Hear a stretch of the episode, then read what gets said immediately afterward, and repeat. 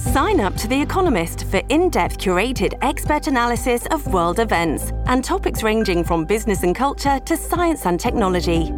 You'll get the weekly digital edition, online only articles, curated newsletters on politics, the markets, science, culture, and China, and full access to The Economist Podcast Plus.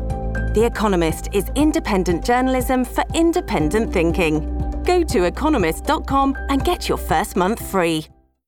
The following program may offend those with delicate constitutions, Baptists, FCC commissioners, and the former Soviet Republic of Uzbekistan.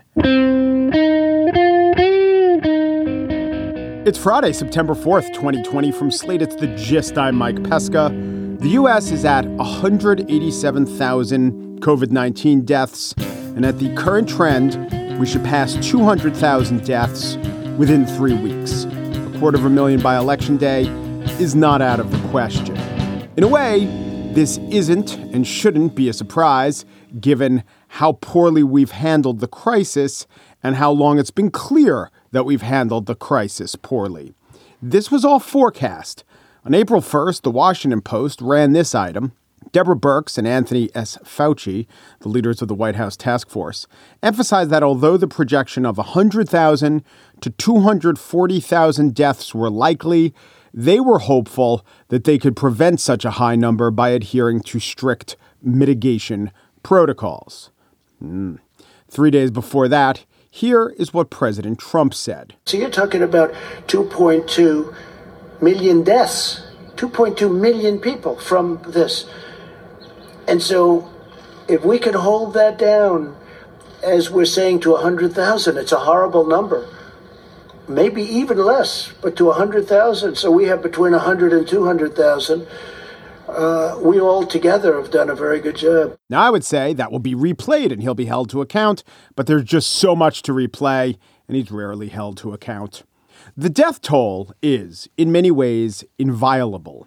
And think about how much isn't. In the last two days, the stock market plunged, but job figures improved. Trump has been raging about urban violence, but polls show his raging has had little effect. The Democrats held a convention, it barely moved perceptions. The Republicans held a convention, it barely moved perceptions. So we have in those examples contradiction, consequencelessness, and ambivalence. The issues that should be affecting us and affecting our opinions aren't, which is both good and bad. The cynical manipulation isn't working much, but the forceful rebuke of that manipulation has mostly been mum. Perhaps no minds are changing. Perhaps we have the appearance of stasis because we're being equally pulled in each direction so forcefully.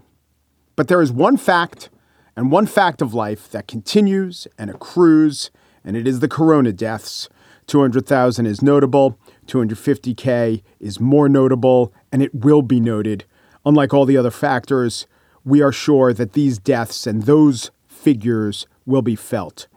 Hey, listen, remind me, and I will try to remind you when anything else bubbles up for a week or a day to distract us from this, the undeniable and intractable rise of corona deaths. It's really a bad backdrop for the incumbent who defends his actions against the challenger who actually has the ability to show empathy and promise a plan. Will the plan work? To most Americans, it seems like it'll work better than constantly shifting the goalposts and spreading the blame. On the show today, Joe Biden was in Kenosha yesterday and he gave a major address on the economy today. We will actually dive into some of the things that Joe Biden has said. I've been derelict as far as that goes. But first, the second half of my interview with Dr. Rashawn Ray. If you listened yesterday, you heard us talking about his virtual research lab where he studies cops. He stresses them out. He makes them interact with virtual members of the public under realistic conditions. So he's back today, and we get to the shooting of Jacob Blake and discuss the one perception that fuels police officer force against African Americans.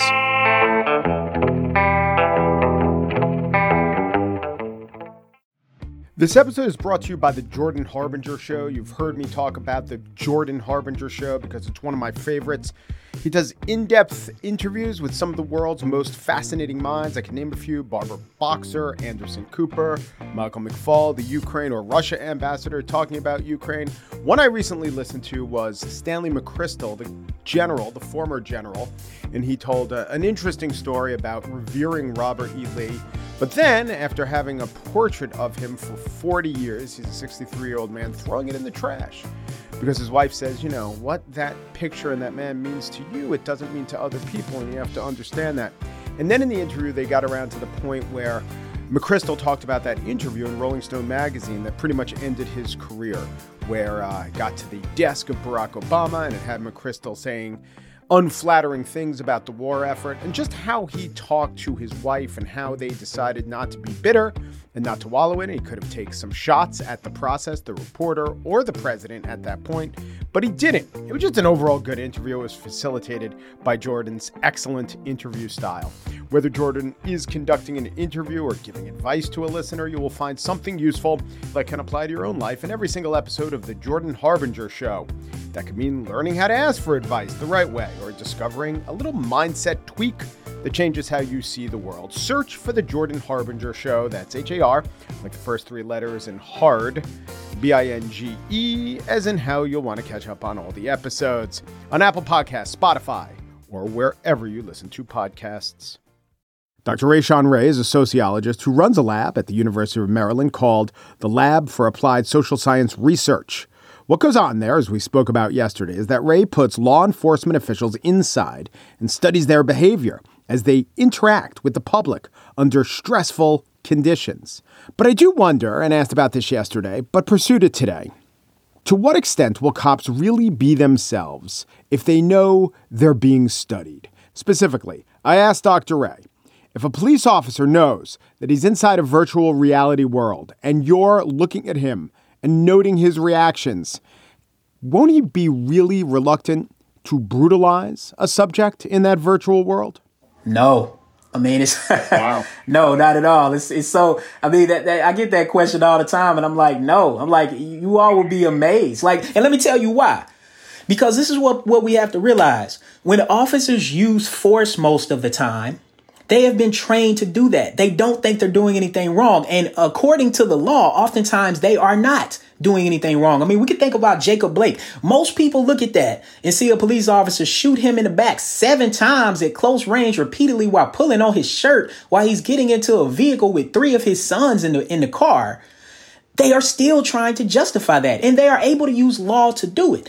So part of this is the fact that no, they actually don't. And that's why we get a lot of variation. There are certain officers who simply don't they, they, they, just really don't use a whole lot of force. These officers, oftentimes, not always, like Chauvin would be a not a good example here, but officers who tend to be more experienced, officers who have been in a lot of different settings, meaning that they worked in a lot of different neighborhoods in their municipality, and then also they are more likely to live in their municipality. So, in other words, they aren't just coming to the community to police the community. They are part of the community and experience the community. But I mean, officers in our virtual reality program, they do what they do on the streets and they will say, Oh yeah, I would have shot this person right here.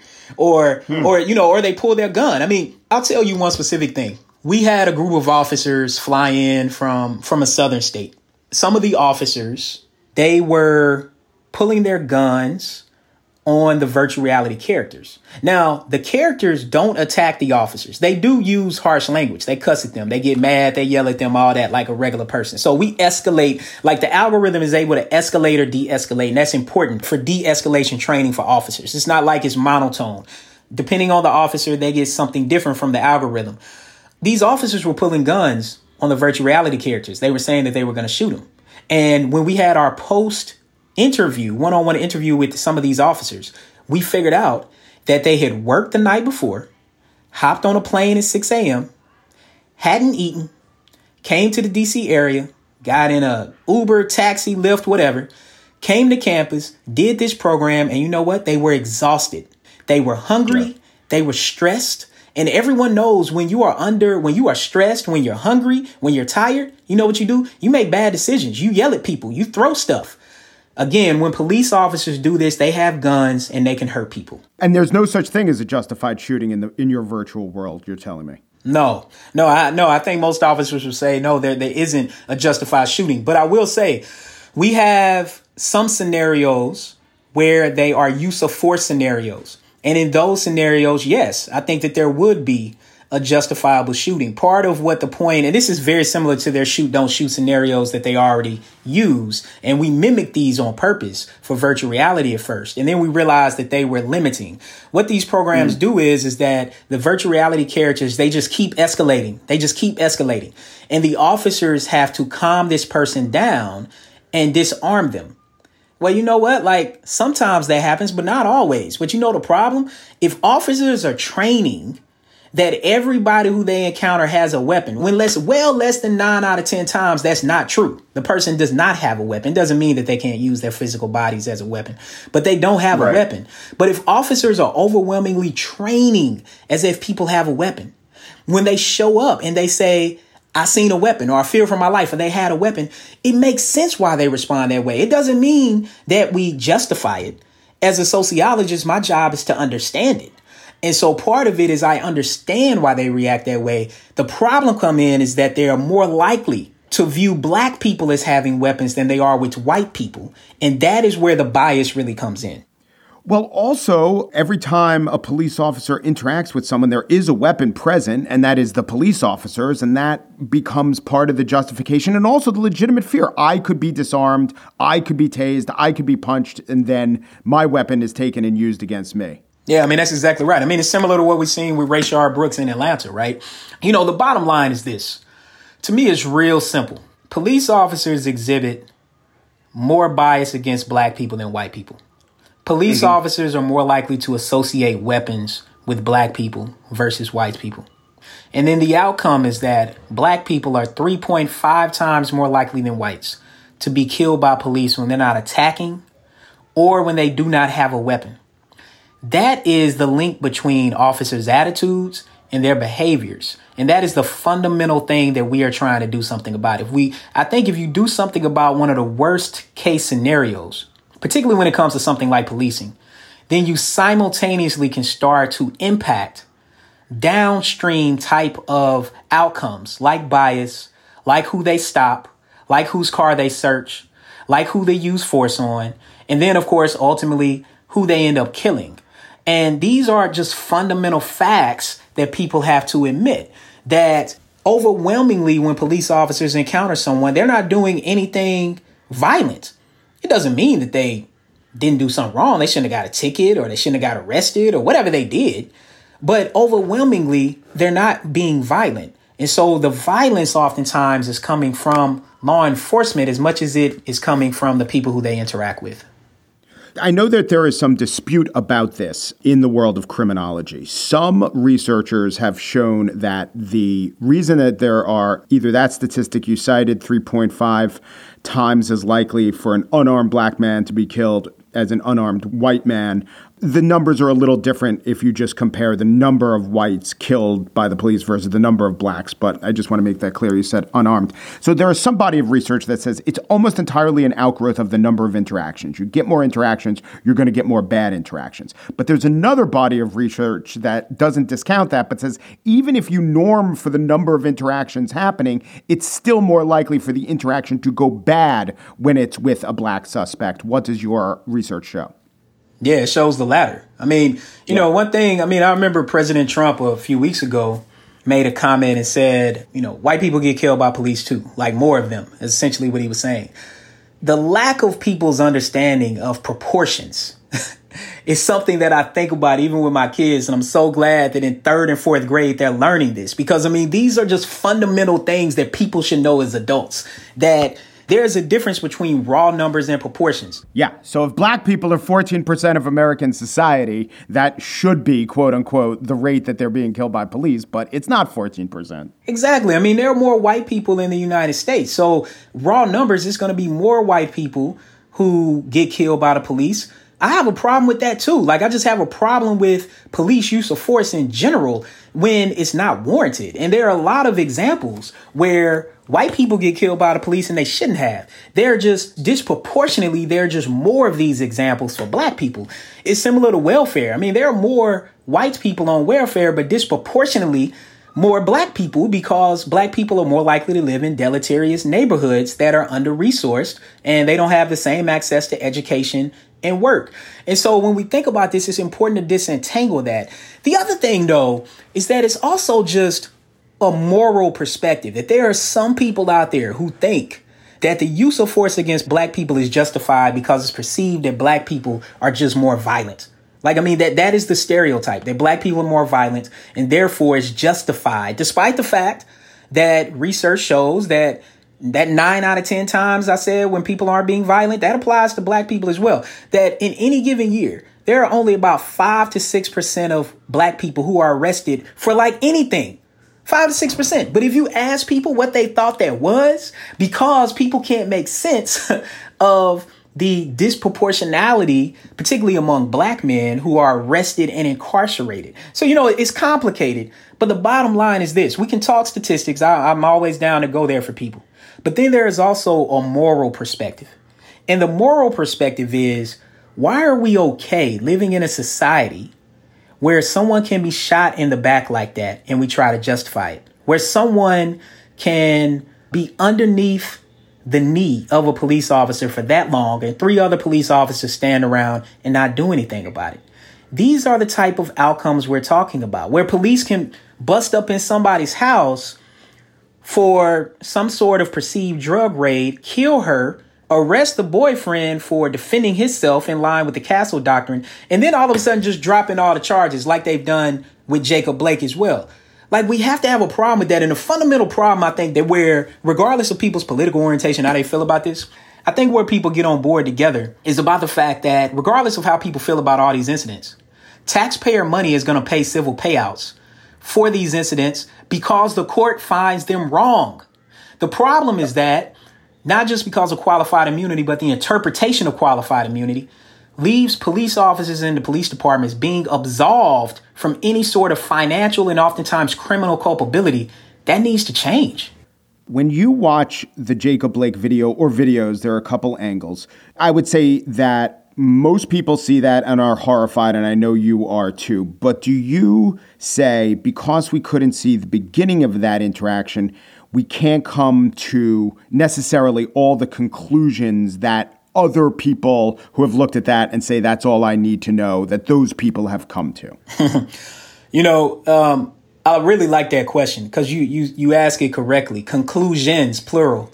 It's really only one conclusion. At the time that Jacob Blake was shot in the back seven times, did the officer have to use that amount of force? And I think the simple answer is no.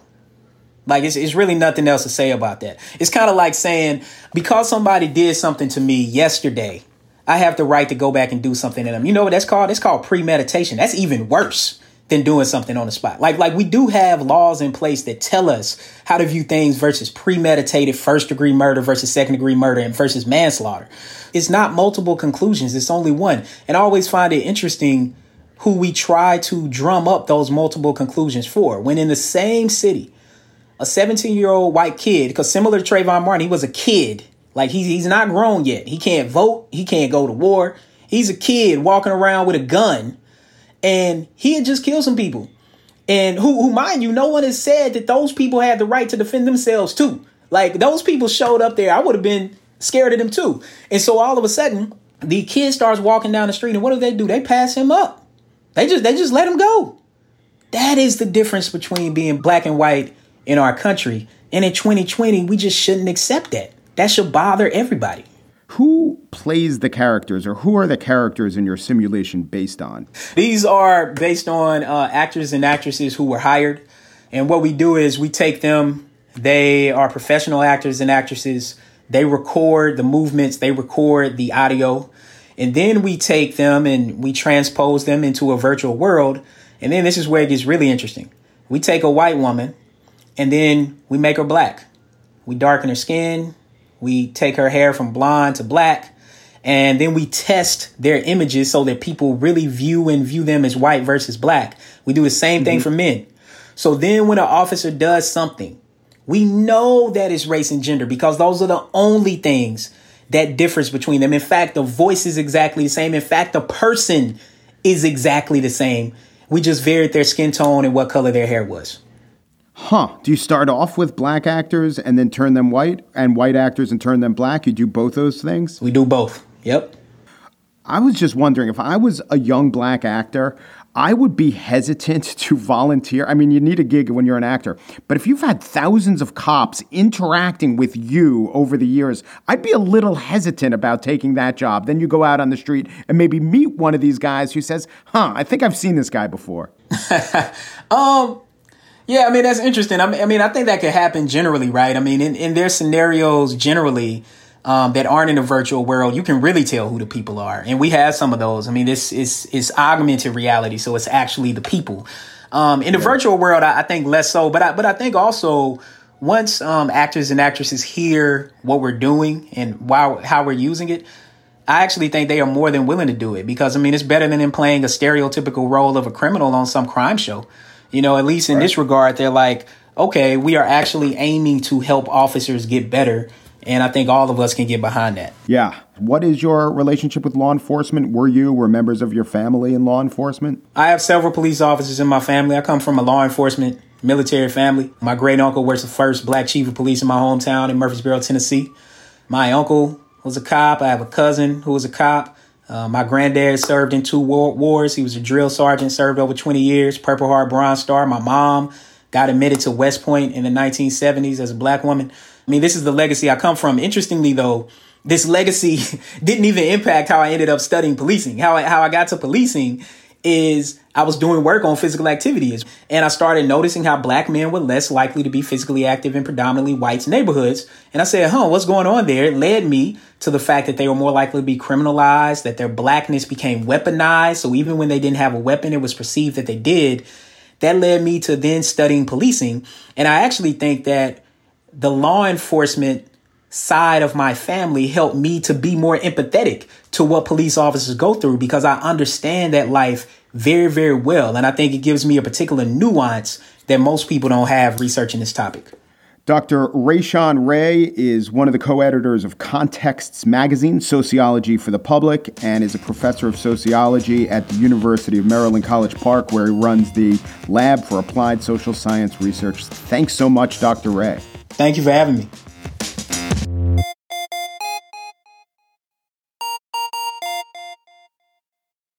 And now the spiel. You know what I have really been undercovering? This fellow from Delaware, by way of Scranton, I believe it is, Joseph Biden. Joseph Robinette Biden. Apparently, he's a nice guy, and he knew Obama.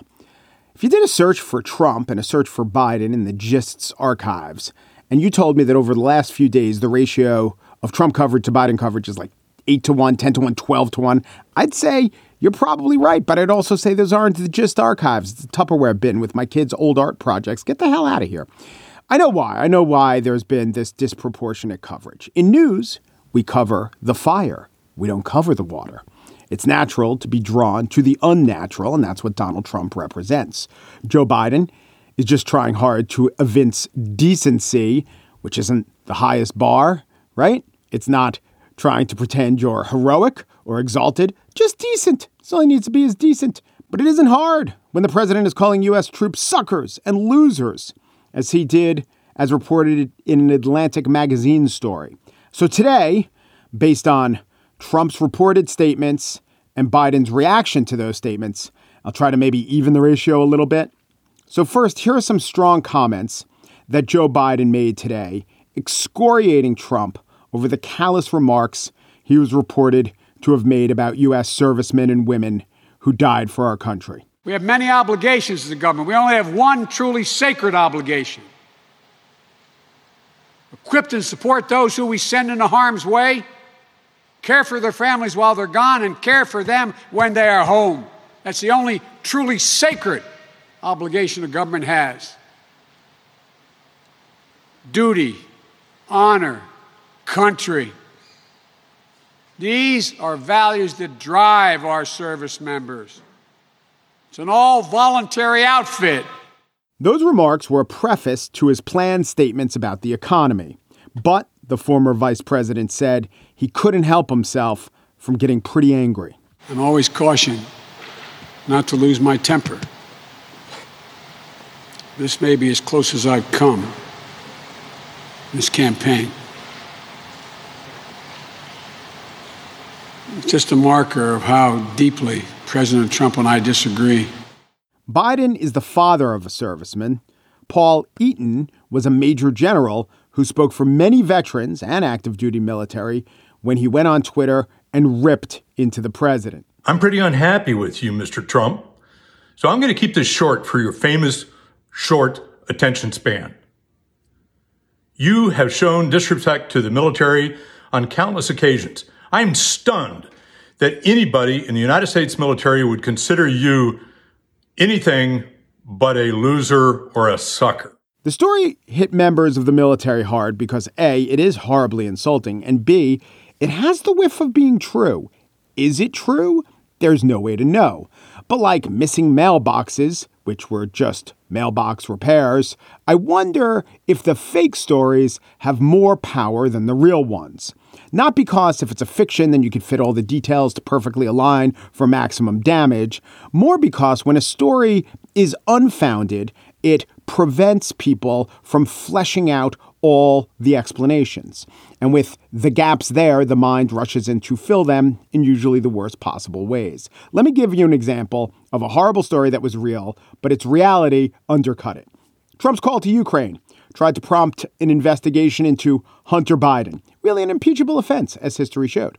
But because it was a real thing, and because it was picked over by everyone, all the motivated reasoning was at play, and people had the chance to point to one detail or another that hurt the other side's narrative. I mean, maybe Adam Schiff did say that his committee had no contact with the whistleblower, when in fact a lawyer associated with the committee had. Remember that nonsense? No, you don't? That's fine. You don't actually need to. You just need to know that it became another in a series of arguments over the sometimes messy facts. What the average person does with those arguments is say, I don't have time for this argument. I don't have the inclination to sort it through. And therefore, the story doesn't much move the needle. The point is, with real stories, with real facts, the argument never gets to become this perfect little brain worm that lodges itself inside your noggin and just screams out, This is true, this is real, this actually happened, this should motivate you. But if it's a concocted story, how do you knock it down? How do you knock down a story that aides heard President Trump ask of American soldiers buried in France during World War I, why should I go to that cemetery? It's filled with losers. The Atlantic story also has taken hold because it included vignettes that psychoanalyzed Trump, explaining his fear, his personal fear of ever being a sucker, and his confusion with anything that's non transactional. Now, personally, I think Trump is the most picked over, deeply known person in public life. He's not a mystery, he's not an onion. There are no layers, not talking makeup, talking psychology. But the public loves to crawl within Trump's brain. Mary Trump's book sold a million copies the first week. And by the way, Fire and Fury, the Michael Wolff account, was probably the second biggest selling Trump book. And it is full of all these unfounded, off the record accusations, most of which have never actually been confirmed. There is, however, I just want to note this one other aspect of Trump insults the military and how that's become this huge and people see it as this potentially damaging story. So, yes, it's a horrible thing to say if he said it. If he didn't say it, he said very similar things. He is a horrible man. But, you know, he has said horrible things about Muslims and immigrants, the disabled, women in general, whole cities, whole nations. Special umbrage, though, is afforded the soldiers and the sailors. And I'm very impressed with the military. I think it's horrible to insult them. And when someone dies for our country, I really do think they died for our country. But one reason that this story has cut through more so than Trump's other insults is that public opinion polls show that the military enjoys the most respect of any institution in America. It's not even close. It wasn't always the case, but it is the case now. Another reason is that an insult to the troops is perceived to hurt Trump more with people who might not already loathe him. But I gotta say, loathsomeness is loathsomeness.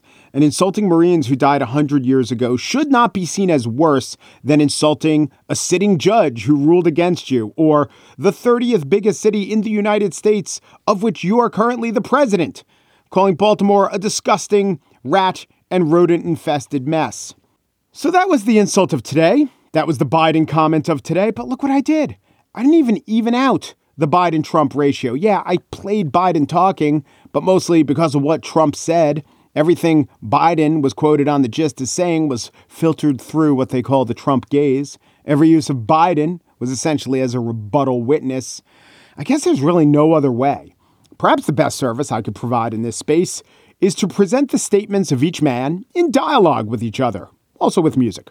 So here juxtaposed Joe Biden speaking in Kenosha yesterday offering healing and hope to Jacob Blake, his family, and the entire city, also featured Donald Trump's description of Joe Biden's sanctity. The words of a president matter.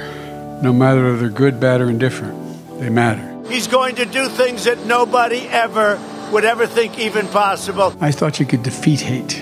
Hate only hides. I honest to God believe we have an enormous opportunity. He's following the radical left agenda. Thank God. You know that old definition of a firefighter God made man, and then he made a couple firefighters. No religion. I grew up in a neighborhood, you either became a firefighter or a priest. No anything. May bury you on the breath of dawn until we hold you in the palm of his hand that we meet again. Hurt the Bible. I'm praying that things change. Hurt God. It's the original sin slavery. He's against God. Said, Oh my God. He's against guns. I'm praying for the policeman. He's against energy, our kind of energy. A black man invented the light bulb, not a white guy named Edison. Okay? Uh, I don't think he's going to do too well. If tomorrow God made me president, I can't guarantee you everything gets solved in four years. But I guarantee you one thing it'll be a whole heck of a lot better. You can do anything. Whatever you want. Grab him by the let us pray. No, really, I think, I think we're all going to need to pray.